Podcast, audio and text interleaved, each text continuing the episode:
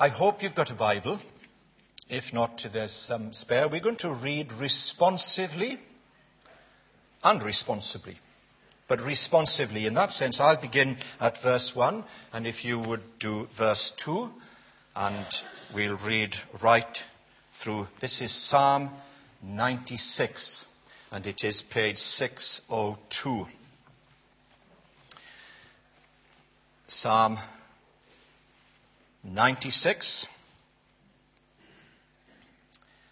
If I'll begin at verse 1, and would you follow with all the even verses thereafter? Sing to the Lord a new song. Sing to the Lord, all the earth.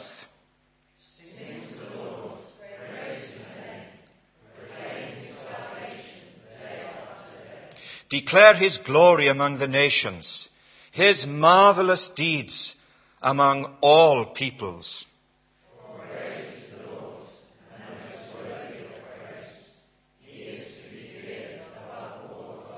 For all the gods of the nations are idols, but the Lord made the heavens.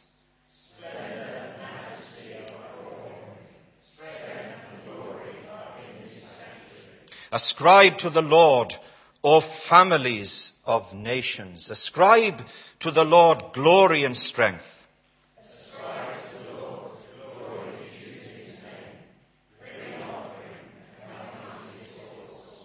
Worship the Lord in the splendor of his holiness.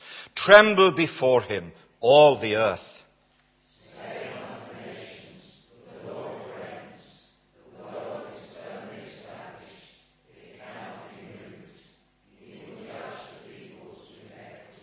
Let the heavens rejoice. Let the earth be glad. Let the sea resound and all that is in it.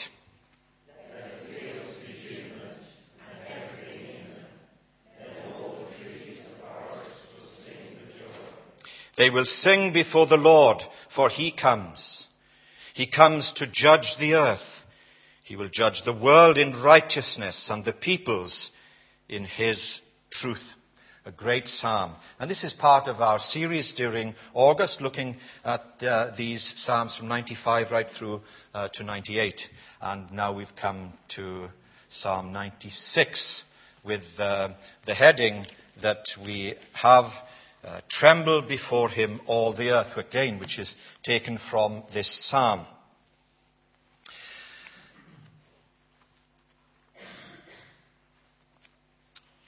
Psalm 95, which we looked at last Sunday, gave us an encouragement and uh, an incentive to worship the Lord. And at a certain point in the course of our service last Sunday, we, there was a deliberate time where we stopped and said, Now look around you. Because what the psalmist is saying, look at each other and say, Come, let us worship and bow down. Let us kneel before the Lord our Maker and so on. We want to encourage one another to do this. And sometimes we need that incentive because of the difficult experiences that we have in life. Well, we come now to Psalm 96. And now is the challenge to sing a new song. There you have it. It says that we sang a new song tonight, but that's not what he means. It's different. Sing a new song. Verse 1. And uh, at the very beginning, turn uh, to the book of Revelation. At the end, as we think of the Lamb enthroned in glory, Revelation chapter 5 and verse 9. And here again, the psalmist is echoed here.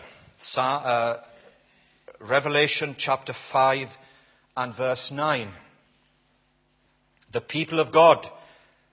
And they sang a new song. What's the theme of this song? Well, it's just the same. You are worthy. But now at the end of the history of mankind, to open, uh, to take the scrolls, open its seals because you were slain. And with your blood you purchased men for God from every tribe and language and people and nation. You made them to be a kingdom and priests to serve our God. And they will reign on earth. And then the theme goes on to a great crescendo in verse 11. Worthy is the Lamb. Just an echo of Handel's Messiah, isn't it? Who was slain to receive power and wealth and wisdom and strength and honor and glory and praise to him who sits on the throne and to the Lamb. Praise and honor, glory and power forever and ever. That's a new song. Mighty, powerful song. And there the psalmist anticipates that. In a way, this is rooted in the hope for the future. We were trying to get into that in our praying earlier on with all that's happening, with all the, the, the, the evil that can encroach upon the land, and all the hypocrisy and uh, in high places, and all the inconsistencies of which we know, perhaps even in our own lives sometimes, yet a future hope that is expressed in this psalm, and particularly there you have it in uh, verse, look at verse 13, uh, the end of this psalm. They will sing before the Lord, and that's the theme. For he comes, comes to judge the earth. He will judge the world in righteousness and the peoples in his truth. So here we have Psalm 96. Let's worship. Now let's sing together. Sing a new song. And that we find expression of in the book of Revelation, our future hope. Now, the point of this uh, new song is that every generation, and this is a unique thing, every ge- generation will find fresh experience of God. And with that fresh experience of God, with every generation, comes fresh expressions of God. We experience Him. Now, we all know the dangers. One generation wants to make their experience the yardstick for everybody else. And that's, that is quite regrettable. Sometimes people do that. They say, I came to faith like this, therefore you should. Well, I experienced this, and I had that, so you should. And we sort of proselytize in an unhelpful way. Every generation has a fresh experience of God the living Christ in the power of the Spirit and give expressions in song, in grace and truth. And that surely is a great thing.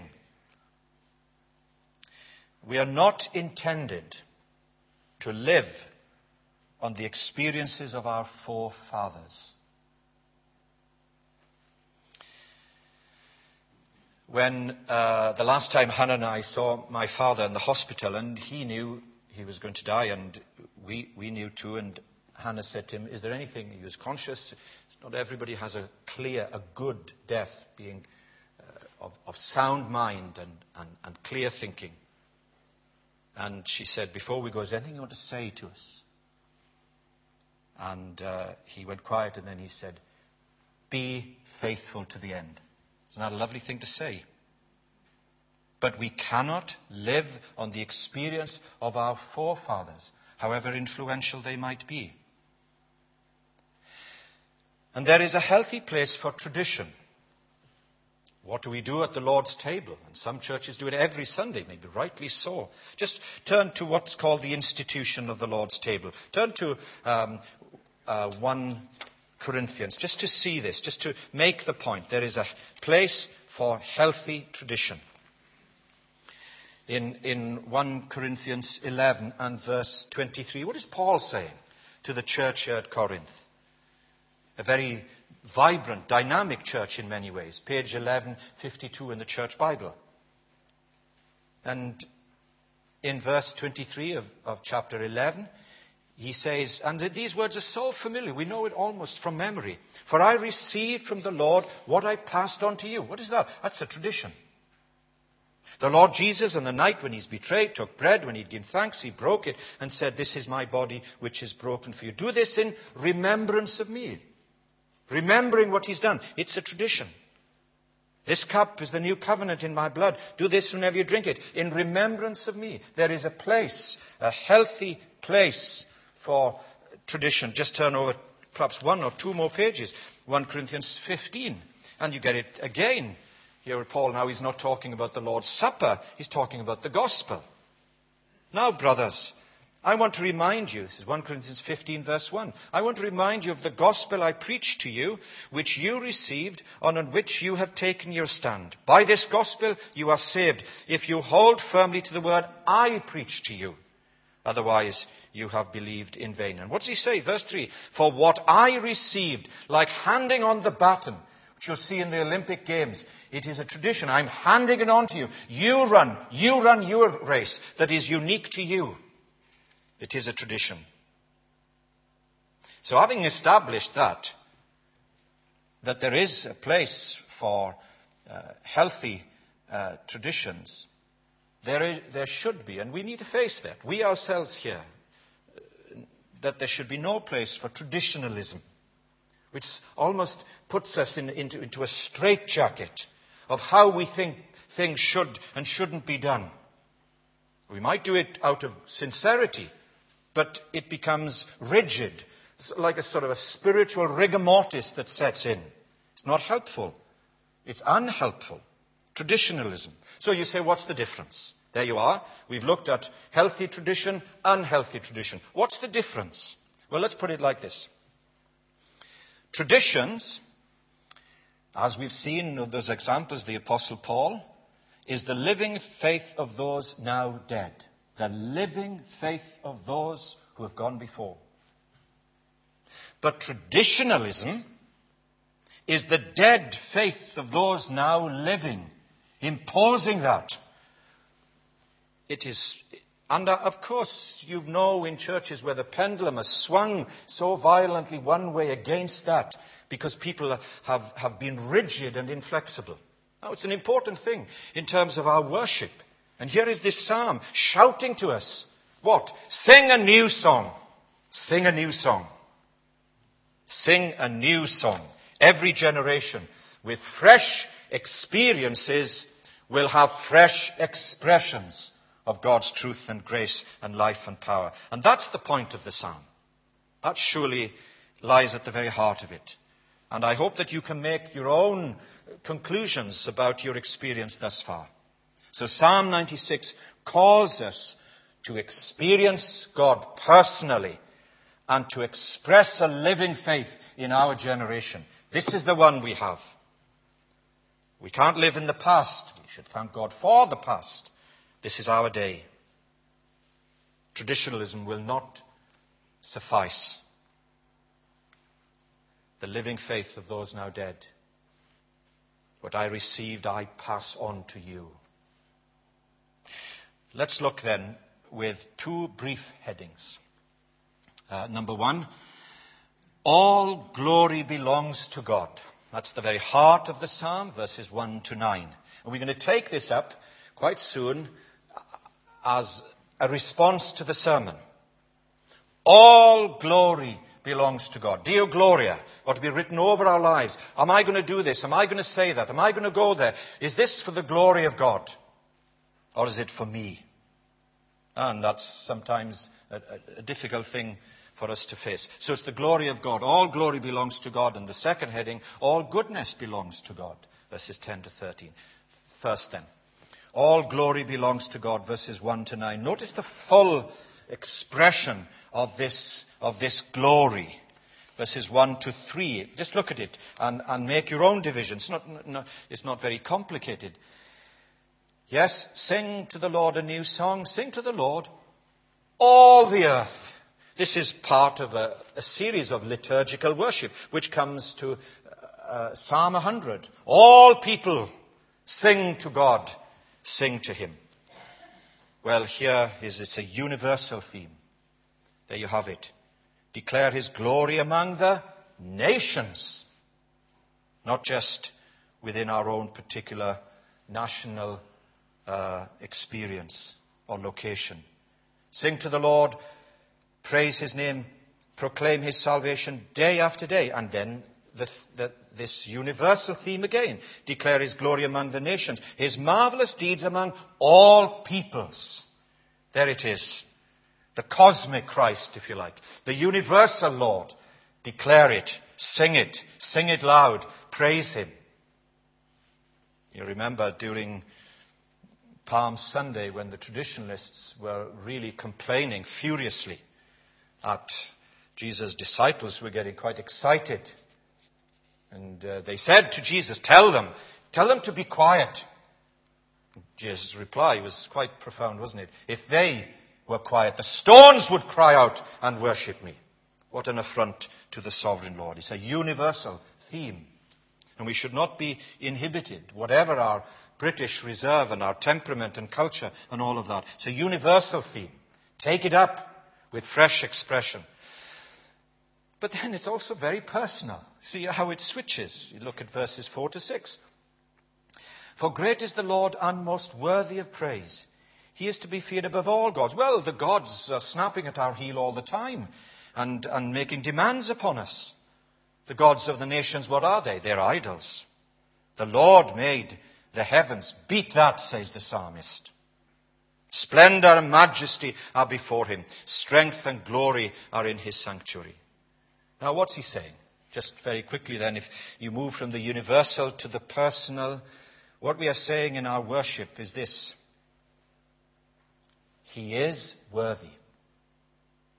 We've come together tonight. There is nothing greater. He is worthy.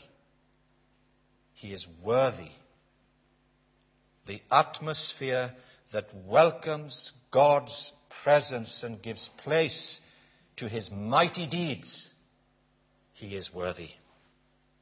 And verse 5 and this is what that was part of our worship as a continuation of this. He is above all. He is above all. God is, quote unquote, real. The other so called gods are nothing but fantasies. The word idols actually means worthless. He is worthy, they are worthless. And he's deliberately drawing the contrast and say, now you, you form your conclusions. And the third thing that you have, look at verse 6. He is a good sovereign. A good sovereign. A majestic master. A strong savior. A glorious God. And all these attributes build an impressive photo fit, if you like, of DNA of the God who deserves our praise. It's interesting, isn't it? Uh, you see, we move on. You see, it was universal, it's personal, and now here we are tonight, and perhaps this is where we're at. Verses 7 to 9. It's local. A local expression of this. Here we are. I hope we, have come uh, without any human constraints. We're glad to be here. We, we're listening, we're worshipping, we're participating. This is a local expression of the glory of God, where we are now, verses 7 to 9. And notice the three times. It's quite deliberate, isn't it? That's what we are to do. You, you see, look, three times it says now, you do it. Ascribe. Sing, declare, express. Ascribe to the Lord, verse 7, O families of the nations. Ascribe to the Lord glory and strength. Do you see it? Verse 8. Ascribe to the Lord the glory due to his name. Bring an offering and come into his courts. The, this idea, these three times to ascribe, to affirm, literally means this lift up the name of God, lift up the glory of God, affirm in worship, a sacrifice of praise with joy. Such a wonderful thing to do Of course, the Psalms uh, is, is, the hymn book of the Bible, and it, it, helps us in our worship. So all glory belongs to God. And, and secondly, all goodness belongs to God. I know I've said this before, but it was one of those moments where, pivotal moments, we have them in our lives, when in Tanzania, visiting the woods, and just to see schools and churches. Tanzania was then one of the poorest parts of Africa. And the teachers and the leaders beginning the class, beginning worship. God is good all the time. The, the reply, all the time, God is good. Well, He is good. Doesn't seem like that when we are so preoccupied with ourselves. so wrapped up with our own little gods and idols. But He is. He is good all the time. So verses 10 to 13 is a declaration of faith, an affirmation of what we believe. There it is. Look, say among the nations, our God reigns. That's what we were saying. The Lord reigns. The world is firmly established. It cannot be moved. He will judge the peoples with equity. All goodness belongs to God. When we reflect on what people are capable of, and we've seen this past week where, uh, as we were saying this morning, people don't quite know how to handle this. And, and, and people say, well, you know, where, where are the parents? Where are the teachers? Where... And we somehow lose sight of the fact that we are sinful people. And God is good. And all that we deserve is His judgment, and yet he, in His grace He loves us. And God is the sovereign over, over creation. You have it there in verse 11. Let the heavens rejoice, let the earth be glad, let the sea resound and all that is in it. Beautiful picture of creation. Though it's fallen, yet very beautiful. And look at verse 12. Let the fields be jubilant and everything in them. As we were coming home from Thame, and there was a very large combine harvester coming from uh, Thame up to Long Crendon, and the traffic was enormous. And I thought, if I was in that, I would drive slower. Just for badness. Everybody's rushing. Nobody wants to stop. You think, come on. If we would just stop and look around, think, look what God is doing. They're bringing in the harvest. Our puny little lives, pathetic people that we can be sometimes to complain about everything and give thanks for nothing. So, here it is. Let the fields be jubilant and everything in them, and the trees in the forest will sing for joy. Beautiful language, poetic, but expressing God's goodness, and He is good all the time. There's no place here for vague spiritualities. Yes, all roads lead to God and all religions are true. No, no. We, the gods of this world are idols. They are worthless. They are worthless. So, not all roads lead to God. And so you have that in, in verse 5 the gods of the nations are idols, but the Lord made the heavens. He's the covenant God.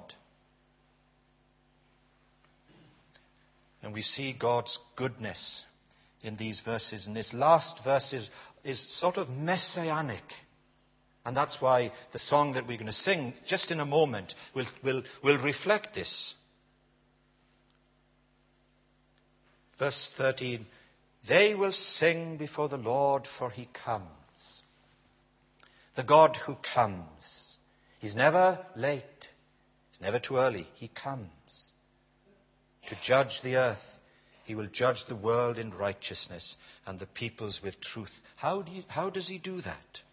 Well, of course, it's a preparation of the coming of the Messiah, the Lord Jesus himself. He comes is the God of creation. In the beginning was the Word. The Word was with God. The Word was God. He was with God in the beginning.